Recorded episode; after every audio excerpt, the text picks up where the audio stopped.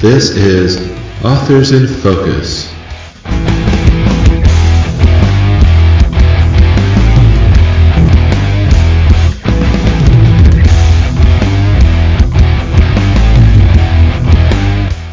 Welcome back to the Authors in Focus podcast. I am very, very excited about today's interview. Kind of a, a rare one. Um, we don't get too many graphic novelists on the podcast, especially uh, graphic novelists geared towards, uh, often geared towards younger readers. So I'm uh, pleased to welcome James Burks, author and illustrator of Bird and Squirrel, Agent Nine, and uh, a bunch of other uh, things that we'll talk to him about.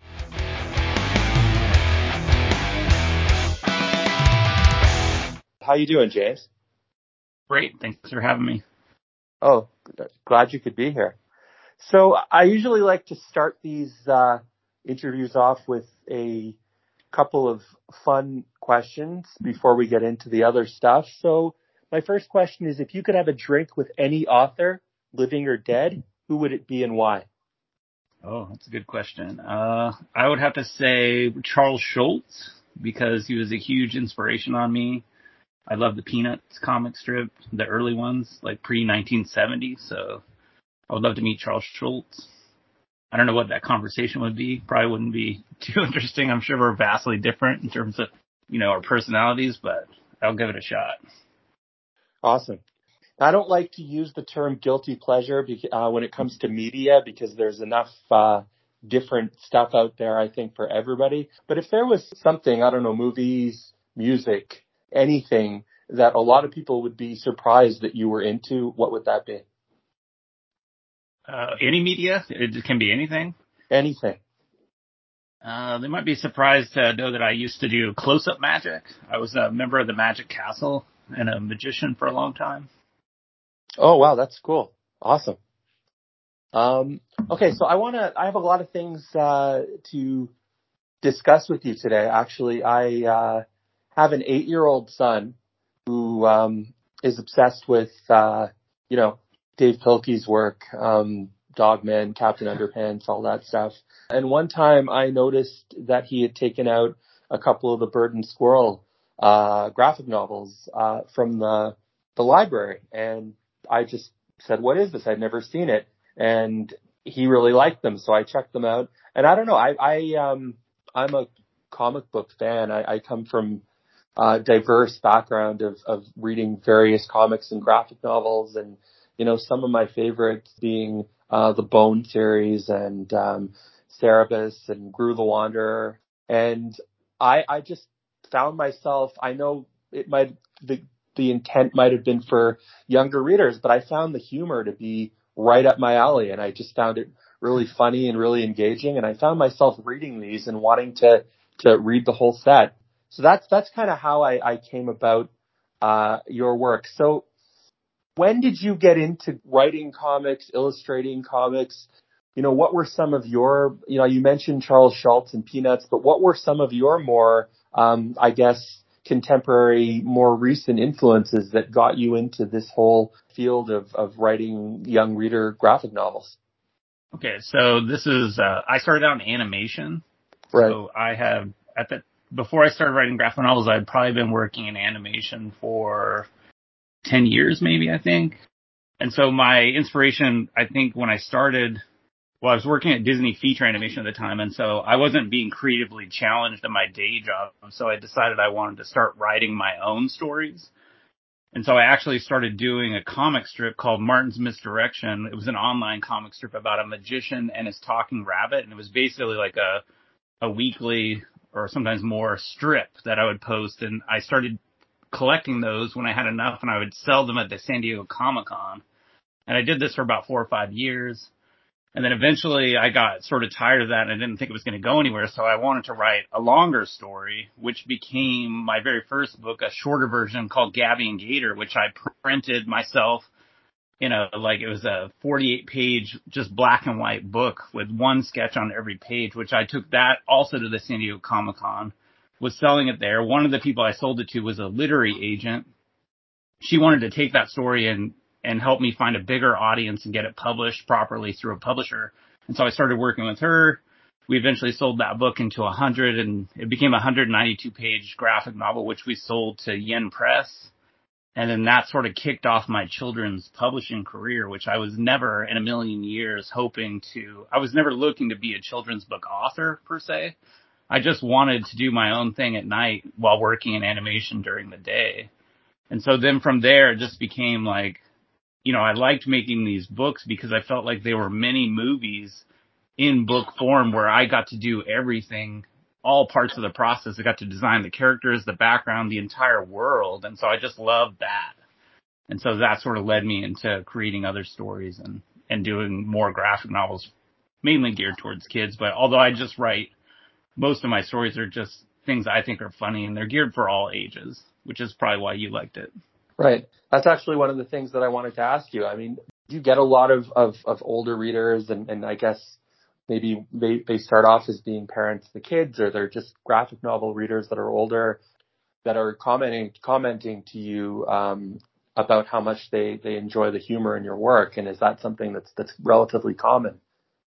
I don't think it's super common. I mean, I don't have a huge like adult following in in a sense, but I know that when parent, I hear from a lot of parents who read the books with their kids and they, I think, enjoy them as much as the kids do. And I think that's important, you know, it's like we've all read books to our kids or watched shows with our kids where we think like this is, this is horrible or this is not something I would watch myself. But if you can entertain the parents and the kids, then you have this great bonding moment with your family and it's in something I think they will carry on for the rest of their life, you know, that I've shared this time with my mom or my dad reading these books and, and then, you know, it just goes on from there. Right. And I think literacy is in general is really important.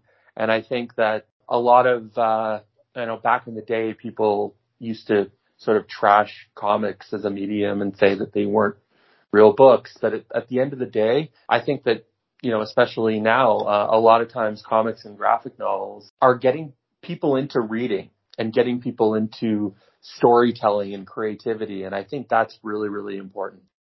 Oh, I think 100%. You know, like I have a lot of readers. I think part of my work, what makes my work popular with kids is definitely emerging readers is you can follow this along with the story just by looking at the pictures, you know. And some people, you know, I've heard that from reviews before that like, oh, there are more review, there are more words on a prescription bottle than there are in a bird and squirrel book. But that's exactly what kids that are sort of learning to read come into the books and they're like, oh, I can read this. And even when they can't figure out what's being said, they can follow along with the pictures. So I have a lot of readers, a lot of parents email me saying, you know, like, oh, my kid didn't like to read and they found a bird and squirrel book and, and they love these books and they read them all like in one go. And it's the first book they've ever read before. Right. And I mean, as well, I mean, as a writer myself, I haven't uh, done too much with my writing yet. I have some some satirical fantasy novels out um, that, I write with a co-writer. Um, one of the things that I think is cool is, despite the fact that you know they're kind of individual volumes, uh, they do follow you know an overarching sort of you know story where there's character evolution and new characters come in and you know the characters are in a very different place at the beginning of book one than they are in the last book. And like there's a real emphasis on family that sort of comes out of nowhere, which I think is really cool too. You know, as well as some of the morals I think that, uh, you know, kids could really relate to. Yeah, I think, um, that's another important thing for me is like to make, I want the kids or the readers to think that these characters are real. They have real feelings. They, they exist in this world and they, you know, they have troubles and problems and they're trying to get over them just like we are and so that you feel for the characters and you relate with the characters. And, and it's not just a bunch of of silly jokes although those things are in there. You know i want them to feel like they're living and breathing on the page and so that you really have a connection with them. Yeah. And there's that whole kind of dichotomy between um which is something that i think i even kind of related like i'm the kind of cautious more introverted person and my wife is kind of the free spirited I can do anything kind of person. And there's, right.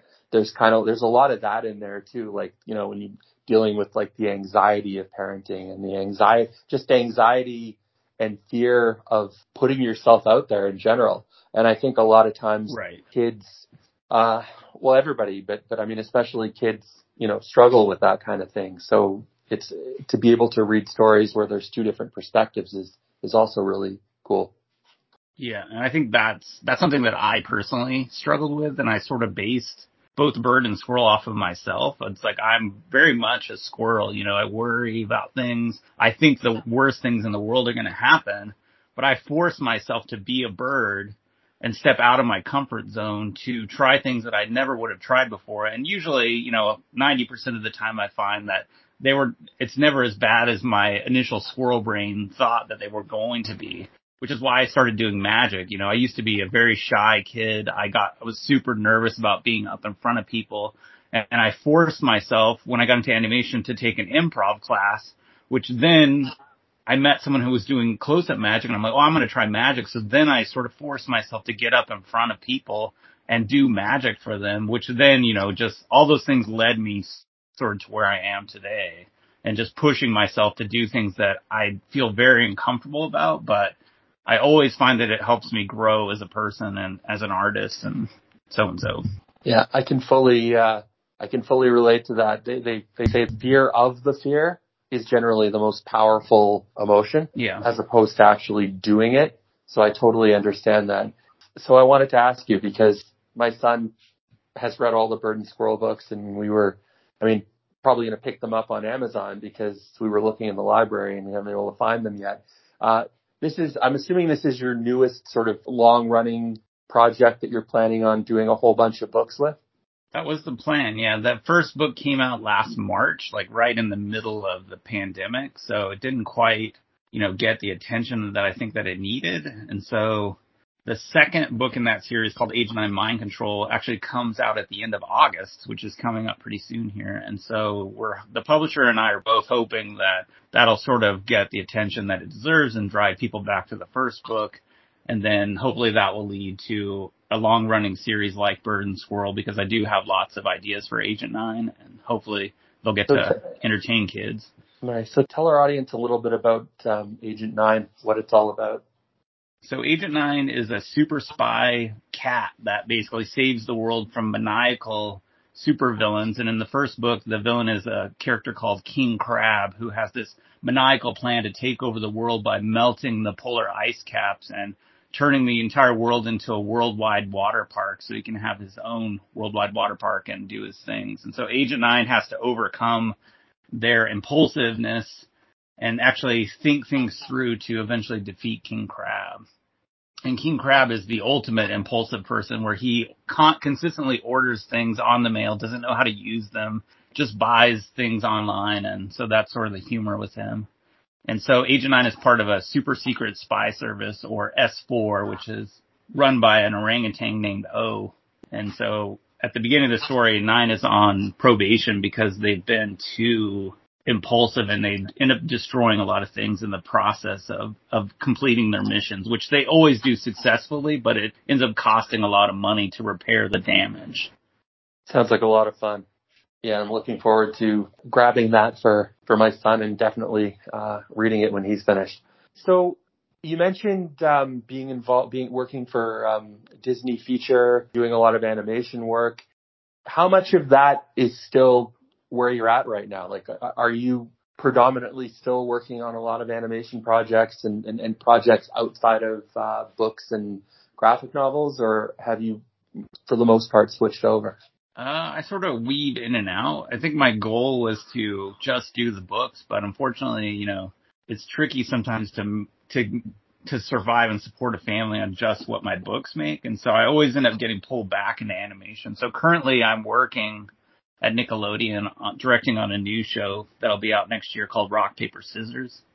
And so I'm doing that currently, but uh, there was a brief period where I actually had my own show in production at Cartoon Network, a show based on Bird and Squirrel, but unfortunately, due to circumstances of new management and things, it ended up getting the plug pulled on it 13 weeks into actual production. So that was a little traumatic.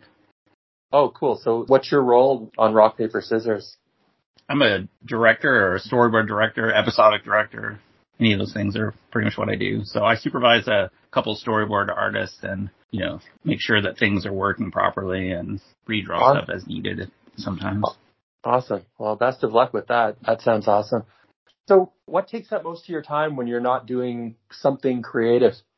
What takes up my time when I'm not when I'm Right. not working and drawing? When, like when you're not working Uh, so- or, or writing or Uh, well, I spend time with my family, but I also like to run and swim and, and bike. So I do a lot, I do some triathlon or I haven't done it recently, but I used to do a lot more of it. Triathlon, running marathons, you know, generally pushing my body as far as I think it can possibly go.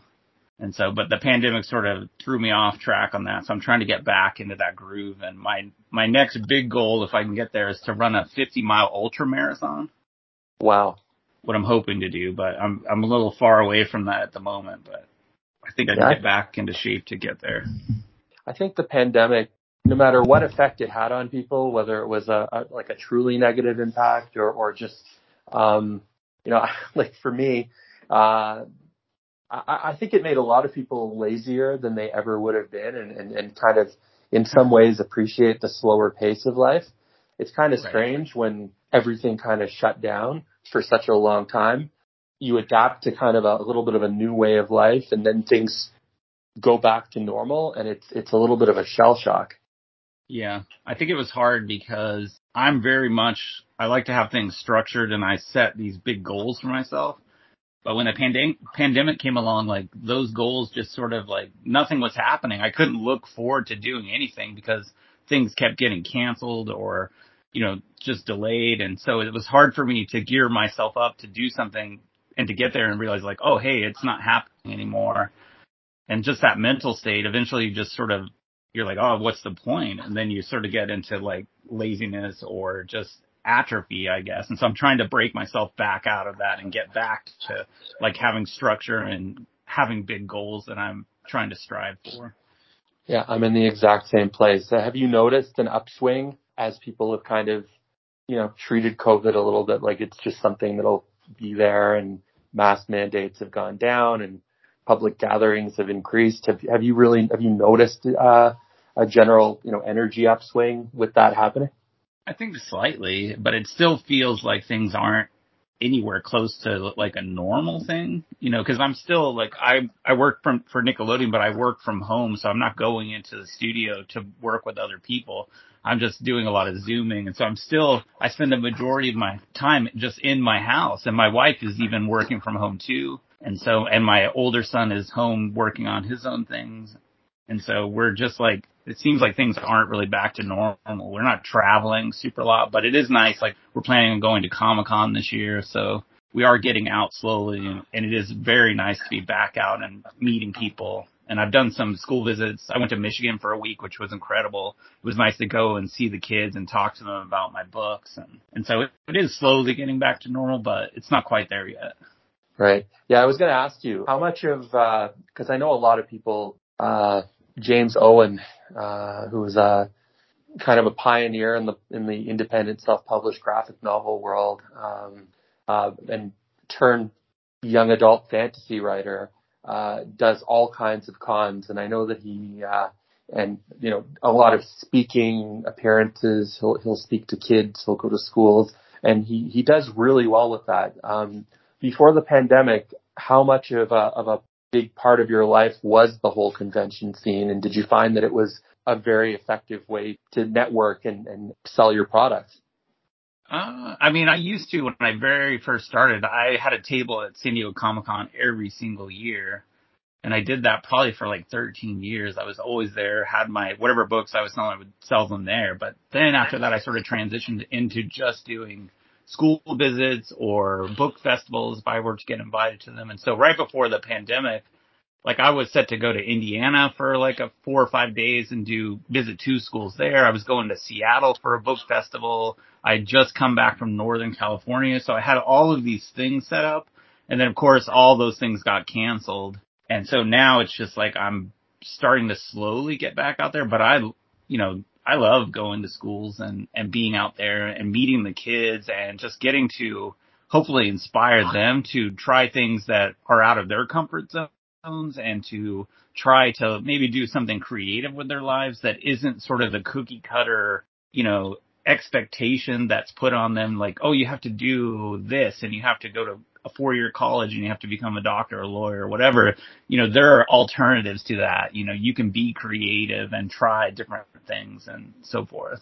Yeah, no, I think that's, that's really inspiring. And I definitely think that, um, kids need that. I mean, my son, uh, has thrived uh, he struggled a little bit with with uh, online school during the pandemic after uh, we were dealing with some uh, family illness, and I had a member of my family um, with a very compromised immune system. So during COVID, we we had them in private online school, and I think it it was challenging for him. And when he started uh, regular school again after not being in school for a year, um, one of the things that helped him adapt is that he's a really creative kid and he's actually started writing his own stories and drawing his own illustrations. He's eight. Um, and like I said, very inspired by your work and very inspired by Dav Pilkey. And it's one of the things that's really helped him, you know, feel comfortable as a member of a new school and a new class and stuff like that. And I think that's so important for kids because I think that, um, sort of that cookie cutter, um, doctor lawyer archetype. This is what you need to do. You need to go to a you know like I grew up not knowing what I wanted to do, but just knowing that after high school you go to college. That's it. Right. And and I think having some of these things in mind and knowing that creativity is is something that can really you know these are creative people that have done really well doing it and these are your options and this is what you can explore. I think that's really really important. And I think that, you know, the college route definitely works for some people, but not everybody has the means to spend hundreds of thousands of dollars to go to a school to become whatever. And there's nothing wrong with, I think, you know, it's like, oh, get a trade or become a plumber, you know, it's like by all means do what, whatever makes you happiest and, and lets you have a life. But, you know, it's like to tell, to show, cause when I was a kid, like going to school, like I don't think it ever dawned on me that I could do the thing that I do right now. Like I, I was going to become an architect because I thought like, oh, I like to draw and that's the only thing drawing wise that I can do that, that I feel that there's a real job. But then I saw the movie Beauty and the Beast, the animated version. And at that point, I'm like, oh, I want to do that. Like, I think that's a possibility. So when I go to schools, it's like, I like to show the kids that, you know, you can do this. And of course, you know, it's not a guarantee and there's always ups and downs in anything you do, but it's definitely a life worth worth living and trying and putting yourself out there. And you know, things are changing so much like for people like like younger people growing up now like they can't buy a house, they can't do you know, the certain things that are expected of them. So they're trying to find different ways to make it. And so it's like, hey, if you can create your own stories or do something else that's creative, I think that's a viable option. Definitely. Absolutely. Kind of a two part question. So first of all, what's next? Um, and when I say what's next, I mean, you mentioned that you've got the Agent 9 second book coming out. So we're talking maybe a little bit further out, you know, within the next like year or two years kind of thing. And also, uh, have you ever considered working on more adult themed graphic novels, um, or projects geared towards older readers? So in terms of what's next, there's in terms of like in at the end of August is the second Agent Nine book at the beginning of October is the what is potentially the publisher is saying is the last, last Bird and Squirrel book comes out, book seven. That comes out October fourth. And then that basically are those are my last two sort of contracted books that I have. And after that, I basically have nothing else sold. So I have no books like locked in with a publisher to do after that. So that's what I'm trying to get rolling right now. Like just this last week, I actually had this idea for a picture book. So I'm writing the story for that, which I'm really excited about. At the end of last year, I ended up writing a graphic novel, which isn't, this is sort of part of your second question. It's not necessarily geared towards adults, but it skews slightly higher than Bird and Squirrel, which is, that's about some actual human kids that, you know, basically have to save their town from a monster. So it's sort of a Stranger Things meets Super 8, I think. And then I also wrote another sort of bird and squirrel replacement graphic novel series that I'm hoping to get off the ground. And so those are sort of things I'm working with, but I don't have anything solidified or locked in. I think this picture book I'm working on will be the next thing that goes out because it's the furthest along. But I have lots of ideas, so I'm hoping to get one of them going soon. Cool. Well, I mean, it all sounds like a lot of uh, cool stuff, and I'm, I, you know, I hope to see it all uh, work out for you. Um, so I usually like to end my interviews with this question, and I think that you'd probably be able to really shed some light. I think it's an important question. What one piece of advice would you be able to offer to new and aspiring, I usually say writers, but we'll say new and aspiring creatives? Uh, I think it's just you have to put your stuff out there. Like you got to put yourself out there for one, but not to get discouraged by failure because I think failure you have to fail like over and over to sort of like succeed in life. Like if you're afraid to fail and you never try, of course you're never going to succeed. But you have to just do the work. You know, you can't I know a lot of people, they sort of search for like, oh, I gotta read this book and it's gonna give me all the answers or I'm gonna go to this, you know, book society thing and they're gonna tell me how to make this book that's gonna answer all my problems. But it's like, you might get like inspiration from those things, but ultimately you just have to do the work. You just have to, to write something, put it out into the world. It might be horrible it might get moderately successful, but you have to just take whatever you learn from that and then make something else and make something else and make something else. And I think my goal anyways is like eventually you're going to hit on something that sticks and, and makes you happy and hopefully puts food on your table would be nice. You know, so that would be my advice, just to put yourself out there and keep trying and trying and trying until something clicks. Definitely. Another thing for me that I've always thought about is is um, to not necessarily give yourself overwhelmingly out there expectations of instant success. Because yeah. I think a lot of people will do the comparison game where they compare themselves to other people and it and it brings out that kind of self saboteur almost instantly. And sure. a lot of times I think that's where things like writer's block come from and stuff like that. So to kind of see it as, as a um, kind of a battle within yourself as opposed to doing it because other people are doing it. Right. And I think that's definitely, that's something I also sort of suffer with because there are so many things that are outside of your control. Like you can only, like I can only write my stories and make the books the best that I can, but I have no control over what happens after they get published. And so when they don't, you know, you can easily get discouraged like, oh, my book didn't make the New York Times bestseller list or it's not, you know, selling bazillions of copies, but you really have no control over that stuff and it will just sap your creative energy and, and, you know, it'll just kill everything, all your joy in life if you worry about those things. And so all you can really do is just keep making doing what you do and love the process of making it and and just put it out there. And then after it's gone just start working on the next news right. Exactly. Uh, james where can people find you if they want to discover more about your work?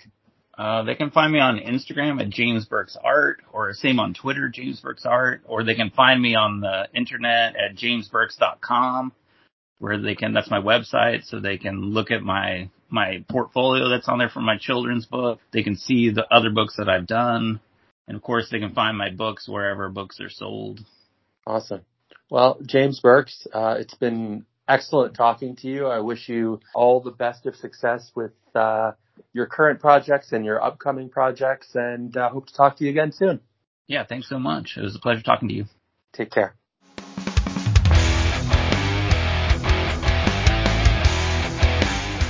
This has been Authors in Focus. You can find my satirical fantasy novels on Amazon.